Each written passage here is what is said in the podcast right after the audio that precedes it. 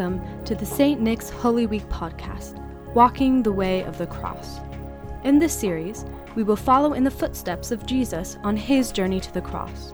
With each episode, we will draw closer and closer to the moment of his death, and eventually, our final station will bring us to the moment of his resurrection, to the empty tomb on Easter Sunday. Each episode will focus on one of the 15 biblical stations of the cross. For each station, there will be a short reading, followed by three reflections from different perspectives, and ending in a time of prayer. Each part will be read by a member of our congregation here at St. Nick's. The reflections are from Walking the Way of the Cross, written by Stephen Cottrell, Paula Gooder, and Philip North. There are images that accompany each station, which were created by Nicholas Markel. These can be found on our website at stnicks.org.uk backslash Holy Week. You may want to find the one for this episode before you begin.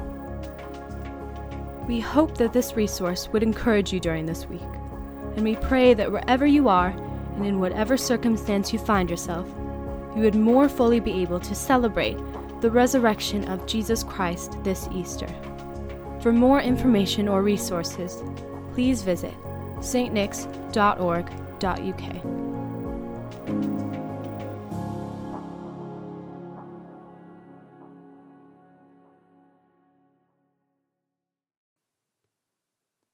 Welcome to this podcast. Both before and after our station and reflections, we'll have a short series of gathering prayers and concluding prayers. In the name of the Father, and of the Son, and of the Holy Spirit. Amen. Jesus told his disciples, If any want to become my followers, let them deny themselves and take up their cross and follow me.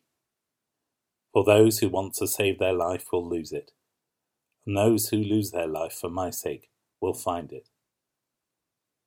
Once we were far off but now in union with Christ Jesus, we have been brought near through the shedding of Christ's blood, for he is our peace. Let us pray.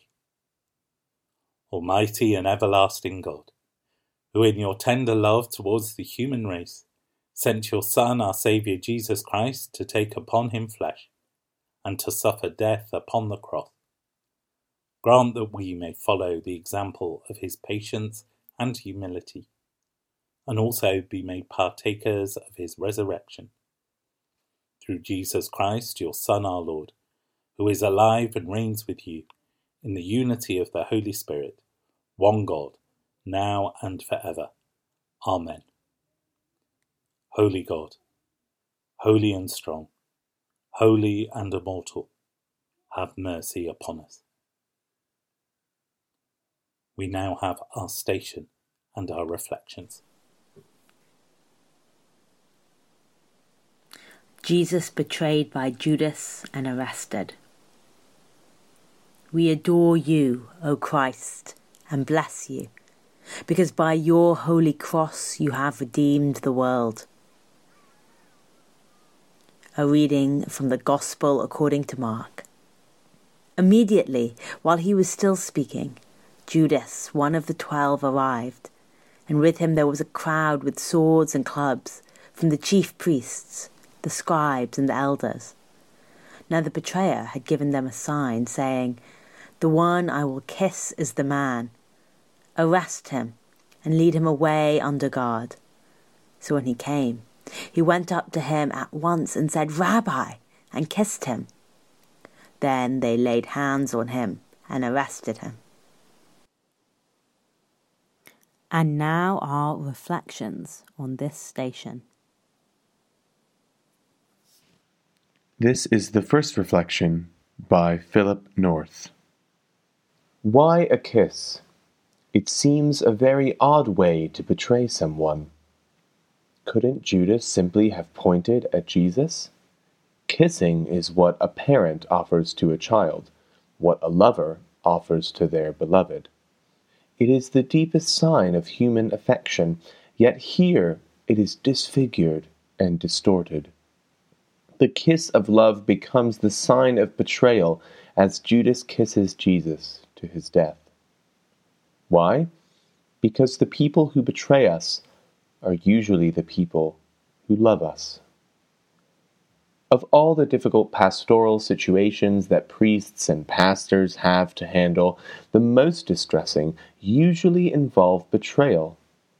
A wife betrayed by an adulterous husband, a child betrayed by an abusive parent, a teenager betrayed and abandoned by friends. One reason such situations are so difficult is that they demonstrate to us the innate fragility of all human relationships. We desperately need the people in our lives. We cannot be ourselves without their love, their presence, and their support.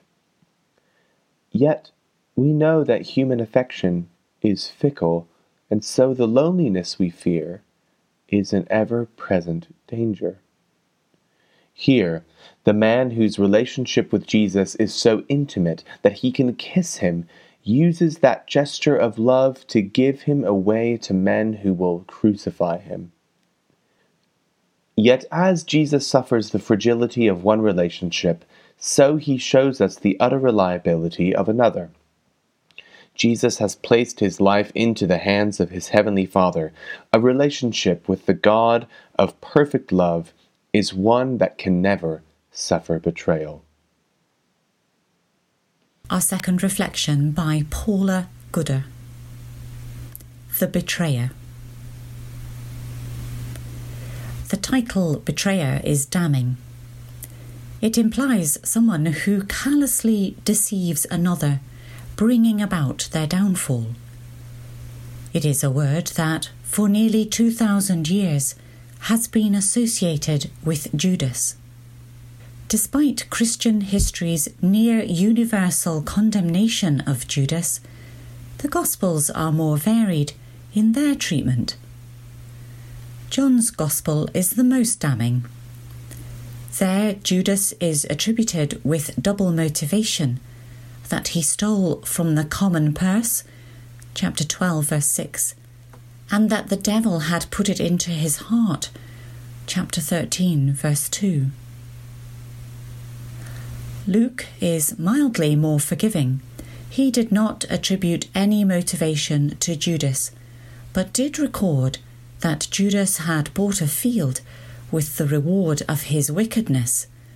Acts chapter 1, verse 18, and fell over in it and died. Matthew and Mark, however, are different.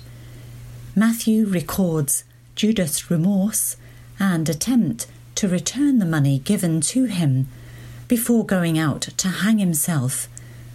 Chapter 27, verses 3 to 5. Whereas Mark appears neutral.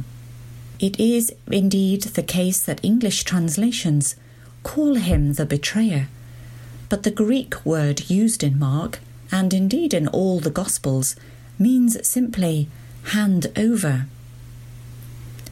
While it is clear John used the word to mean betray, in Mark this is less clear. The word paradidomai is used many times in Mark. To refer to brother handing over brother to death, chapter 13, verse 12, to the chief priests, chapter 14, verse 11, especially when they handed Jesus over to Pilate, chapter 15, verse 1, and to Pilate when he handed him over to death, chapter 15, verse 15. In Mark, Judas might have handed Jesus over, but many other people handed him over too. Whereas in John's Gospel, Judas bears the guilt almost single handedly. In Mark, it is spread among a number of people. Judas may have betrayed Jesus, but he wasn't alone in doing so. Today's third reflection is written by Stephen Cottrell. Then they laid hands on him. Here's the thing if Judas hadn't betrayed him, someone else would have. Everyone was anxious. Everyone knew that things had come to a head. So it was like he wanted someone to hand him over. And we got to thinking that maybe if we did, if someone did, then this was the chance he needed to show people who he really was. So we didn't get in the way. He told us he was from God. We even started to believe it, that he might be the Messiah we had been waiting for. After all, don't we all long for God to come to us? So this was his chance, a chance to demonstrate his power, a chance to weave the magic of his words, the ones that had so entranced us. But it isn't working out that way. So it is convenient to dump the blame on Judas, even when the truth is far more complicated, far more uncomfortable. Because I have betrayed him. I have betrayed him in a thousand little ways by my acts of egocentric self promotion, by my failure to love, and by my refusal to wash feet, because I want things my way, not his. He taught me that I will gain life by losing it, but I can't accept that. I still cling on to what I've got, and I'm ready to dump him if necessary. Lord Jesus, you were betrayed by the kiss of a friend. Be with those who are betrayed and slandered and falsely accused. You knew the experience of having your love thrown back in your face for mere silver. With families which are torn apart by mistrust or temptation. To you, Jesus, who offered your face to your betrayer, be honor and glory with the Father and the Holy Spirit, now and forever. Amen. Holy God, holy and strong, holy and immortal, have mercy upon us. Let us pray for the coming of God's kingdom in the words our Saviour taught us. Our Father in heaven, hallowed be your name. Your kingdom come, your will be done, on earth as in heaven. Give us today our daily bread, and forgive us our sins, as we forgive those who sin against us. Lead us not into temptation, but deliver us from evil. For the kingdom, the power, and the glory are yours, now and forever. Amen. Let us pray. Most merciful God, who by the death and resurrection of your Son Jesus Christ delivered and saved the world, grant that by faith in him who suffered on the cross, we may triumph in the power of his victory. Through Jesus Christ, your Son, our Lord, who is alive and reigns with you in the unity of the Holy Spirit, one God, now and forever. Amen. Christ was manifested in the body, vindicated in the Spirit, seen by angels, proclaimed among the nations, believed in throughout the world, glorified in high heaven. We adore you, O Christ, and we bless you, because by your holy cross you have redeemed the world. May God bless us, that in us may be found love and humility obedience and thanksgiving, discipline, gentleness, and peace. Amen.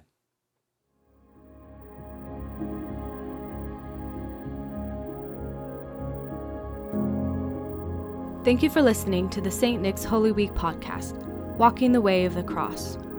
Join us tomorrow for another episode as we journey closer to the cross of Christ. The readings and prayers to use in this episode are from Common Worship Times and Seasons.